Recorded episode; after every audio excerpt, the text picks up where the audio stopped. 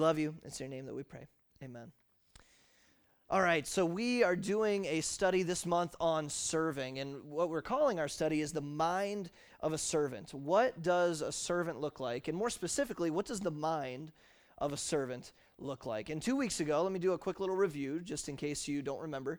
Uh, we looked at what it's like to think like Christ. If you remember, we were in Philippians 2. I'll throw it up on the screen for you.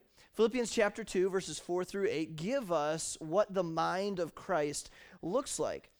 And in verse 4 of Philippians 2, it says, Look not every man on his own things, but every man also on the things of others. And that's not, we, we saw, that's not in a covetous way or a jealous way. That's rather than looking at ourselves and, and, and worrying about what we want and we desire, it's looking at others and what other people need and what other people desire. And it says in verse 5, Let this mind be in you, which was also in Christ Jesus. What does that mean? Well, he says, Hey, let this mind that I'm going to tell you about here be in you that was also in Christ. Let you have the same mind that Christ had. Well, what was the mind of Christ? Verse 6 Who, being in the form of God, thought it not robbery to be equal with God, but made himself of no reputation. And he took upon him the form of a servant, was made in the likeness of men. And being found in fashion as a man, he humbled himself and became obedient unto death, even the death of the cross. The mind of Christ was I'm not just going to sit in heaven and watch my creation that I created, that I love, created in my image, but is now broken because of sin, doomed to an eternity separated from me because of sin. I'm not just going to sit here and let that happen. No, he came to the earth in the form of a human, in the form of his own creation. And he came, and it says that he was being found in fashion as a man. He humbled himself. He was obedient unto death, even the death of the cross. And so, what we saw last, or two weeks ago, rather, two different things. We saw the what is the direction of your eyes? What are you looking at? Are you looking up? Or are you looking down? That's from verse 4. Are, are we looking at down at ourselves and at our own things? Or is the direction of our eyes up, looking out at everyone else and what they need? Because the mind of a servant knows where their eyes are looking. Your eyes, where they're looking, determines where you go and what you do. And then, number two, we saw the contents of our mind. And that's what we saw with Christ. We saw um, what we're thinking about. So we had what you're looking at and then what you're thinking about. We saw humility versus pride. Christ was humble, he wasn't prideful. That's why he came to the earth. He was uh, obedient instead of defiant, and he was self sacrificial. He didn't care about self gratification, he cared about self sacrifice. He gave himself on the cross for us. So if we're going to have the mind of a servant, we must have the mind of Christ. And the mind of Christ is obedience, it's humility, it's self uh, sacrifice. It's looking on the needs of others rather than the needs of self. That's what the mind of Christ is. That's what the mind of a servant is. So, once you get your mind right, your actions can follow. Two weeks ago, we looked at what it looks like to think like Christ, and tonight we're going to look at what it looks like to act like Christ. But you got to understand this. You can't just start by doing something and hope that it's going to click. I mean, you can. You can do some things, and you can do some things really good. You know, there's uh, people who are not Christians over in Africa trying to provide water to people as a humanitarian effort. That's a good thing. Great job.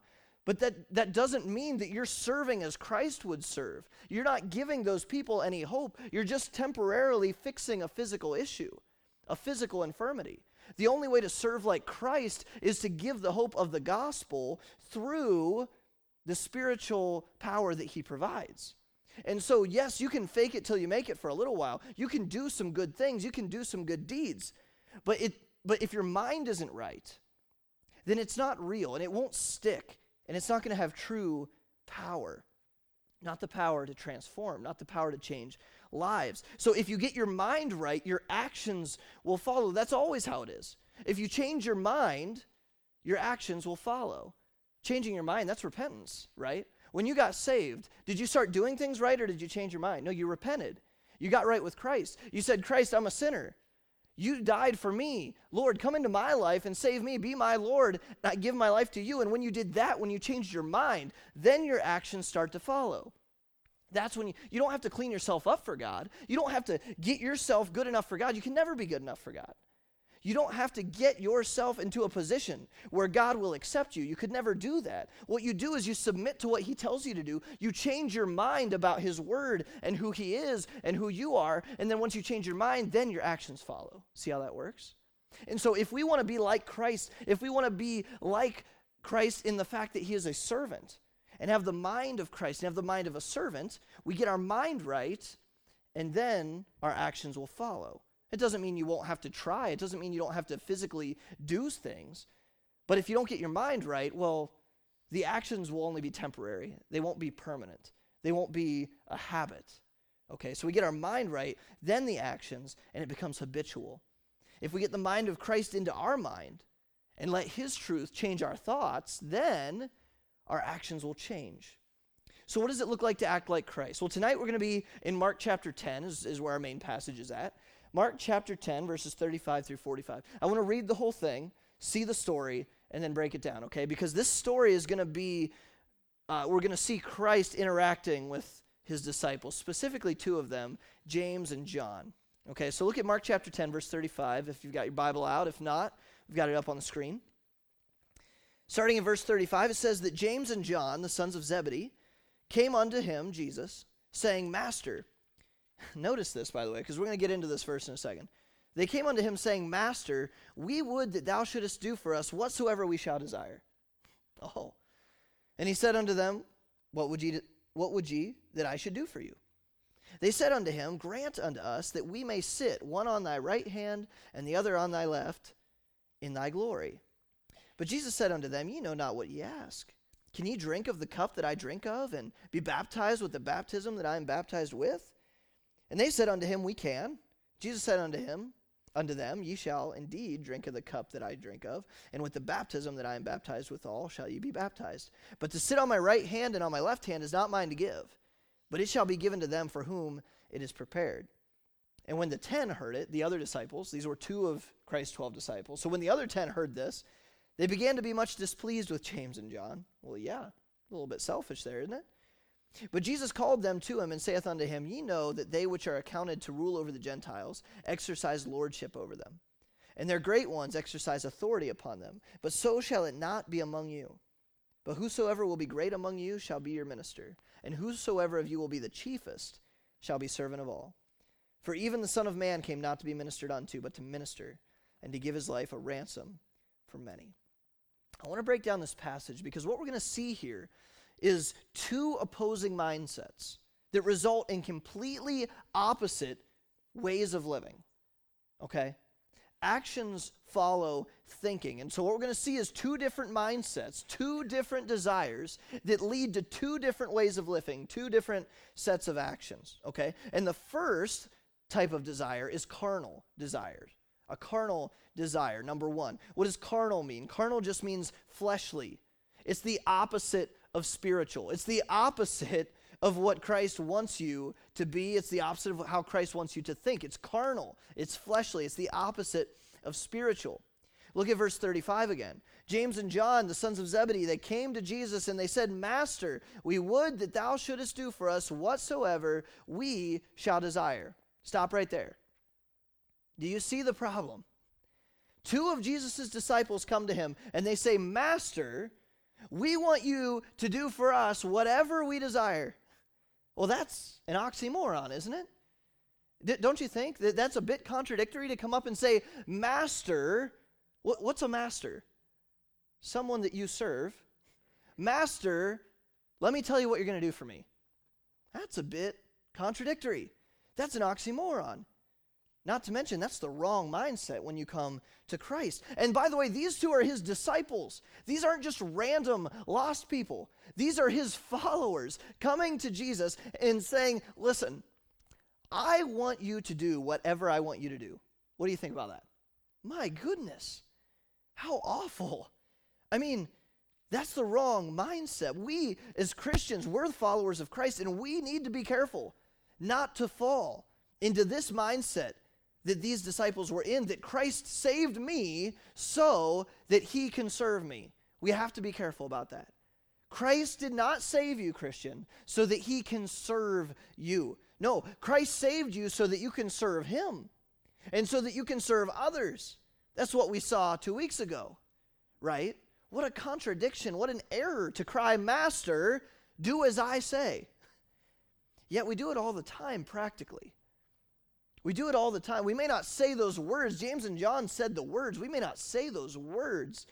But yet, how many, how many of us would say that we're Christians, that we gave our life to Christ, that we cried out to Him to save us, and that yet we go through our lives and just kind of demand things of Him?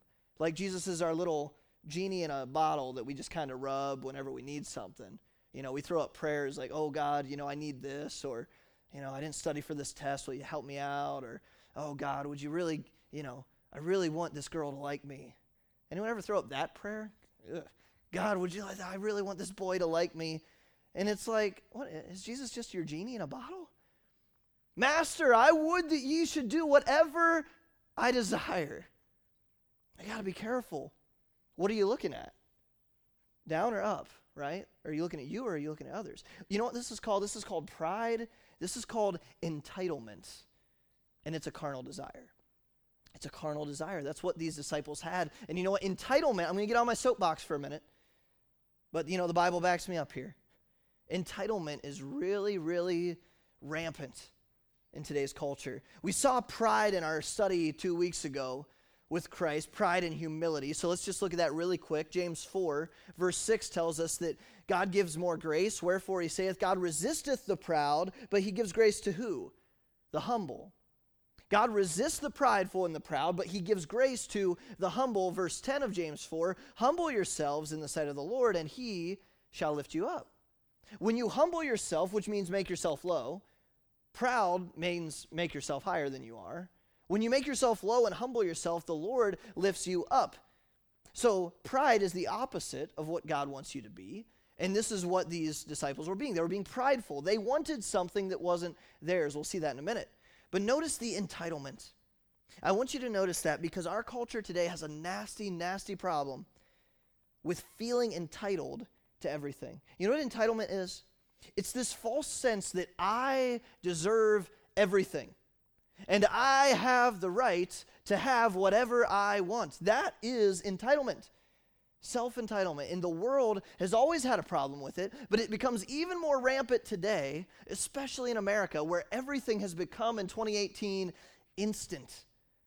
Internet is fast. The internet exists, by the way. 20 years ago, it didn't. The internet exists. Everything is instant. I can do one click shopping on Amazon, and in a couple years, it'll deliver to my door in less than 24 hours by a drone. Everything is right now. Right now, I deserve it. And, and when you have everything right now, you get this sense of entitlement that not only is it available, but I deserve it.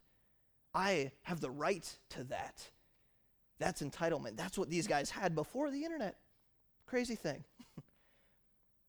That's what James and John were asking when they said, God, we would that thou shouldest do for us whatsoever we shall desire. And so today we see that manifest in different ways because a feeling or a mindset, when you think this way and you have a mindset of entitlement, it manifests and it leads to acting in different ways. So let me throw some out at you. You know, I deserve this new video game, mom and dad. You may not say it that way, but maybe we get that mindset. I am entitled to this new Fortnite skin. Okay, video games are really easy to pick on, so let's get away from that. How about this? Girls, you ever pulled this? Mom and dad, I deserve a date. I'm old enough. My friends date. Girls, I'm entitled to go to prom. A senior boy asked me. Doesn't matter that he's a bum and a loser. huh? I deserve a smartphone that you pay for, mom and dad. I'm entitled to unlimited data and texting. I deserve Spotify premium. I deserve to binge watch Netflix after a hard day of school. Any of these sound familiar? Maybe we don't say them out loud, but do you ever think this? In fact, I have to have the fastest internet. Our internet is so slow. Everyone else has fast internet. We deserve, deserve fast internet? I deserve to have all the shows that I want immediately available to me at no cost. What? And how about this? Do you ever get to the point where something that you use, whether it's Xbox Live or Hulu or Netflix or whatever service you use, it goes down for a minute? God forbid. It goes down for a minute, and then all of a sudden we get angry. We're outraged. How dare they not fix this issue immediately? I deserve to be entertained at all times. This is the mindset of the world that we're in, and we fall into it. We fall into it. I'm entitled to have the newest iPhone or the newest Samsung. I deserve to drive the newest car. Okay, so this is what happens when this mindset has been brought to you by the world your entire childhood because you grow up to be entitled adults. And the only thing worse than entitled teenagers are entitled adults, let me tell you. Because you know what happens is you grow up and you're an adult who can't afford this car, but I deserve that car. I can't afford that, but you know what? The person across the street has it and I deserve it, so we'll just get a loan. It, it'll be fine. I'll pay it off in seven to 10 years. I think they have like seven year car loans now. It's ridiculous. You know what? We, I deserve this house. I deserve this. I, I can't afford that house, but I can take a loan and we'll pay it off in 30 years. And I, I deserve that house. They have one. I deserve it. Let's take it a step further because adults become entitled after years of being entitled. And then we start to think that I'm entitled to free things that I don't want to work for. I'm entitled to free this and free that and free food and free health care and free living so that I can spend my money on the things that I want rather than what I need. I deserve it. In fact, it's my right. Serve me. Any of this sound familiar? Does this look like the world that we live in? Anybody, don't raise your hand, but anybody guilty? I think we're all guilty of some of these things. You know, that is the opposite of how Christ thinks. That is pride, that's entitlement. It's, it's selfish, is what it is. It's the opposite of how Christ thought and how he acted. And if we want to be servants like Christ, we need to get this self entitled way of thinking out of our heads. We have to, guys. We have to identify it. We got to get rid of it because it's not Christ like. But nevertheless, Christ actually entertains their question. Look, look in verse 36. Rather than just saying, uh, come again? Have you ever said something to your mom and dad because you were angry or frustrated with them and they just look at you like, uh, you want to try that again? And you're just like, oh, my bad. Christ totally would have been fine with not even answering their question. Uh, you want to rephrase that? you want to try that one again, bud? But no, he says, look at this. He said unto them, Well, what would ye that I should do for you? Oh, I would be more scared of that answer. If, like if you if you asked your mom and dad or, or said something snarky to them and they just played into it, I would be more scared of that because what are what are they planning on doing here? Verse 37. They said unto him, Grant us that we may sit one on thy right hand and the other on thy left hand in thy glory. So, what's their desire that stems from pride and entitlement? Well, it's power and it's authority. It's what man constantly seeks for power and authority. That's the rub. They want the big chair. They want to sit right beside Jesus in seats of authority when he comes in his kingdom and sets up his kingdom on this earth. They want to sit on his left hand and on his right hand. Hey, Jesus, they say, I know you love everybody, and I know you love these other 10 disciples here, but can you put me first in line? Can, can we be in charge? Can we, can we just, you know, get dibs on being on the left and the right hand? Is, is that cool? Yeah, you got to be careful with that because that selfish, prideful desire for authority, it's not only carnal, it's actually satanic. It's satanic. You guys know the story of Lucifer? You guys know who Lucifer is? Lucifer, before he was Satan, before his fall, was Jesus was God's light bearer. He was the, the, the cherub that covereth. He would lead the angels in worship of God. He was his right hand man, and he fell in sin, and he became Satan and the devil. You know how that happened? Well, the Bible tells us in Isaiah 14. Check it out. Isaiah 14, starting in verse 12 it says, How art thou fallen from heaven, o, Lucifer, son of the morning? How art thou cut down to the ground, which didst weaken the nations? Why? Why, why did he fall? Verse 13. For thou hast said in thine heart, he didn't say it with his mouth, he said it with his heart, I will ascend into heaven. I will exalt my throne above the stars of God. I will sit also upon the mount of the congregation in the sides of the north. I will ascend above the heights of the clouds. I will be like the Most High. Verse 15 Yet thou shalt be brought down to hell, to the sides of the pit. You know what Satan's issue was? You know what his sin was that got him cast out of heaven? Pride. He desired power that wasn't his. He desired position that wasn't his. He desired authority that wasn't his. He wanted to be like God. He didn't just want to serve God, he wanted to be like the Most High. These, if you count how many times he says, I will, in these verses, it's five times, and people often refer to him as Satan or Lucifer's five I wills. Because five times he says, I will. I want to be. My will is my desire. I will this to happen. I desire for this to be so. And he reveals that he was desiring God's authority. And James and John were tiptoeing close to this satanic line because their desires, their wills, if you will, caused them to act selfishly and entitled and prideful. Look at verse 38, back to Mark 10. Jesus' reaction. We aren't going to spend a ton of time diving into this because we could for a while, but we'll just read it again. Jesus said unto them, Ye know not what ye ask. Can you drink of the cup that I drink of and be baptized with the baptism that I'm baptized with? Jesus is speaking of the judgment that he's going to endure on the cross to die for the sins of the world. He says, You don't know what you're asking for. You, you know why I get to sit where I get to sit? Because of what I'm going to do. He doesn't actually tell them, he just alludes to it. He foreshadows. And you know, it's, it's proof that they didn't understand because in verse 39, they said unto him, We can. And he, and he says, You know what? You shall indeed drink of the cup that I drink of. And the he actually says, you know what, you're, you're going to die too for your faith. He basically tells them, yeah, yeah, you're going to be martyrs. You're, you're going to do that. But, verse 40, to sit on my right hand and on my left hand is not mine to give. It's given to them to whom it is prepared. So he's saying that power and that authority is not for you. It's for someone else to sit on my left hand and my right hand. And that's a fun other Bible study that we could do sometime. And when the ten heard it, they were displeased with James and John. But look at verse 42. This is what I want to focus on, the second half of our study. Verse 42 Jesus called them to him and saith unto them, You know that they which are accounted to rule, remember we just, in our last series in October, we talked about authority, those who rule, people in government, people in power, uh, parents, anyone that's under God's delegated system of authority. They that rule over the Gentiles exercise lordship over them, and their great ones exercise authority upon them. Jesus says that Gentiles, who are Gentiles? Anyone? Lost people, the world, not Jews. There's Jews, there's Gentiles, and there's the church in the Bible.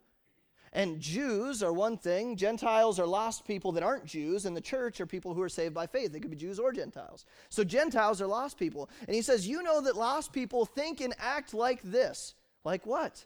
They, they want authority. They want power. They want to rule over people. They exercise lordship over people. They exercise authority over people. And he says, you know what? That's carnal. That's how the world thinks. That's how lost people think and act. How should Christians act? Well, we saw the carnal desire. Now let's see the Christ like desire. Number two, the Christ like desire. This is how lost people act. That's how lost people think, Christ says. Verse 43 But so shall it not be among you. So shall it not be among you. Don't be like that. That's how the lost world is. But whosoever will be great among you shall be your minister. Whosoever of you will be the chiefest shall be servant of all. For even the Son of Man came not to be ministered unto, but to minister, and to give his life a ransom for many. He says, This is not going to be like it among you guys. That's how the lost world acts. That's, that's what they seek. They desire position and power that's not theirs because they want to rule over everybody, James and John. That's not how we're going to act. That's not how disciples and followers of Christ act. He says, as a matter of fact, whosoever of you will be great, whosoever of you wants to be number one, you know what you're going to be? You're going to be minister. You're going to be a servant to people. And if you're going to be the chiefest, you'll be servant of all. Because the opposite of entitlement is being selfless. That's on your study sheet. The opposite of entitlement is being selfless. That's what a Christ like desire looks like it's selflessness. It's the let this mind be in you that was also in Christ Jesus that we saw two weeks ago. It's seeking to serve others instead of yourself. It's seeking others, the advancement of others, rather than our own advancement. See, the world desires everyone to serve them and to be in a place of power and authority, but Christians, we should desire to serve everyone else and to be a servant of all. Well, the world says, well, that's backwards. If you act like that, the world's going to step all over you, right? You got to get what's yours and tackle people on Black Friday to get what you deserve. You got to step on top of people and push the weak aside to get promoted in your workplace. You guys are getting old enough to where you're going to start getting real jobs, not just like fast food jobs, but you can even see it in fast food. If you want to be promoted and work your way up the totem pole and up the ladder, sometimes people will just encourage you to step on others. The weakest link, well, they're the weakest link anyway, just step on them to get to where you want to be. That's how the world acts. That's how lost people act. It's not how Christians are supposed to act. That's the world's view. Christ says, in my economy, if you want to be first, you voluntarily make yourself last. See how that works? And the world looks at you and says, You're crazy. He says, Nope, I'm a Christian. because that's how Christ was, Philippians chapter 2, verses 4 through 8. Right? He humbly submitted himself to the death of the cross. He stepped out of heaven, he became in the likeness of man, and he died on a cross, even though he deserved to be a king. That's crazy. Not me desiring to serve other people. What Jesus did for me is crazy. I don't deserve that. The least I can do is try to be like him and to serve others. It's just being selfless. It's being a minister. What do you mean a minister? Like a preacher? No, what is what's the definition of ministry? You guys know this. It's meeting the needs of others in love. It's serving. That's all it is. So he says, if you want to be greatest, be a minister. It means be a servant. If you want to be the greatest in God's kingdom, be a servant. Are you a servant or are you selfish? Because one's carnal and one's Christ like. Mark 10 45. For even the Son of Man came not to be ministered unto, but to minister, and to give his life a ransom for many. Another Christ like desire, other than being selfless, is, is being giving. It's being giving. Son of Man didn't come to be ministered unto, but to minister and to give his life a ransom for many. You know what entitled people don't do? You know what selfish people don't do? They don't give. They don't give. You know why? Because you don't get rich in this world by giving your money and giving your stuff away. But someone who is rich in Christ is a giver because our God is a giver. Christ came to this earth and he gave the ultimate present. Next week is December already crazy. We're going to be getting into our, our Christmas series next week. And the, the theme of Christmas is that God is a giver, that he gave the ultimate gift. James 1:17, every good and gift, or every good gift and every perfect gift is from above and cometh down from the Father of lights, with whom is no variableness, neither shadow of turning. John 3:16, for crying out loud. For God so loved the world that he what? That he gave he gave free of charge his only begotten Son, that whosoever believeth in him should not perish, but have everlasting life. Our God is a giver, Christian. If we're going to be servants, if we're going to have the mind of Christ and have the mind of a servant, we ought to be givers. Not entitled, not prideful. 2 Corinthians 9 7. Every man according as he purposeth in his heart, so let him give. Not grudgingly or of necessity. God loveth a cheerful giver. You know, they taught me a song when I, I'm not going to sing it for you. But when I was in the little kids over there, when I was a little kid, they taught me a song that God loves a cheerful giver who gives from the heart. God loves a cheerful giver. He doesn't want you to give because it's your necessity or because God tells you to or because it's your responsibility. He wants you to give because Christ loved you and He gave His Son for you, and the least you can do is give to others. That's what he wants. Acts 20 and verse 35. Did you know that Jesus said it's more blessed to give than to receive? Well, of course you know that. You've been in church for a little while. I didn't say, did you know that? Do you believe that? I know that you know God said it's more blessed to give than to receive. Do you believe that it's more blessed to give than to receive? You guys don't have a whole lot of money right now. You know, it's a lot harder to give when you don't have a lot of money. It's really easy to give out of excess. When you've got a, let's just say you get to the point, I know as a teenager, this is a lot of, well, it's a lot of money to me. Let's say you got a thousand, two thousand dollars in the bank. You're like, I just got a whole bunch of cash back in the, in the bank. You know, it's really easy to give 50 bucks to somebody when you got a thousand bucks in the bank. Try giving 50 bucks to somebody when you got 75 bucks in the bank. Try giving 50 bucks to somebody because they need it more than you, but you still kind of need it. We give because Christ gave. We give because we're servants. And you know what? You can't outgive God. I tell you that on the authority of the Bible, and I tell you that out of experience. You can't outgive God. If you become a giver and openly seek to give to others in need and lift your eyes from looking down at you and looking up at others and seeking to give, not so that you can post a selfie on Facebook of, well, look at me, give to this homeless guy. Screw that guy. I hate those. I hate those videos of people saying, look at this reaction of this homeless guy as I give him money and selfie it. You freaking entitled narcissist. I hate that crap, man. I hate it. You know the best givers? The best givers don't show it. The best givers don't put their name on it. The best givers don't post it on freaking Facebook. That's how you be a giver.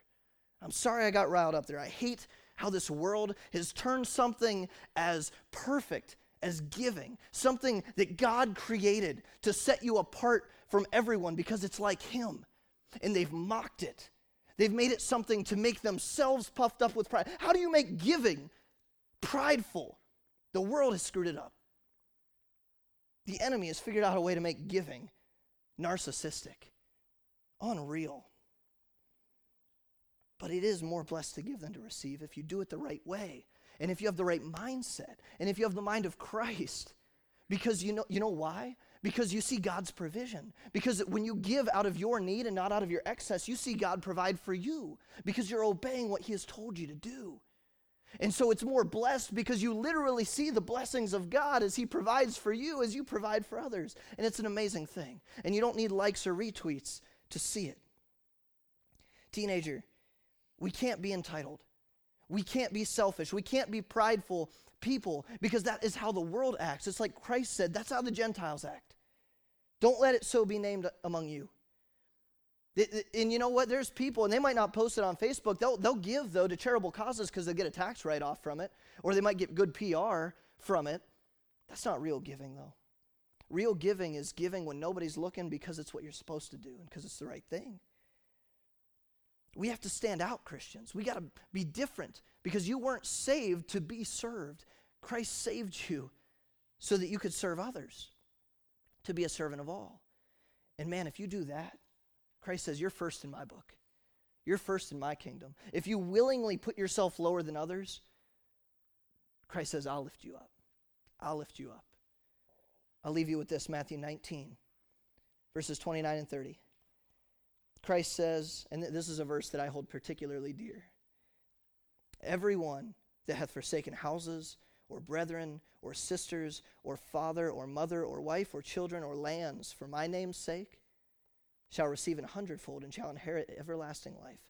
Many that are first shall be last, and the last shall be first. You know what Christ says? He says, In my economy, if you forsake the worldly pleasures and the temporal pleasures and the riches of this world for my name's sake, he says, I got your back.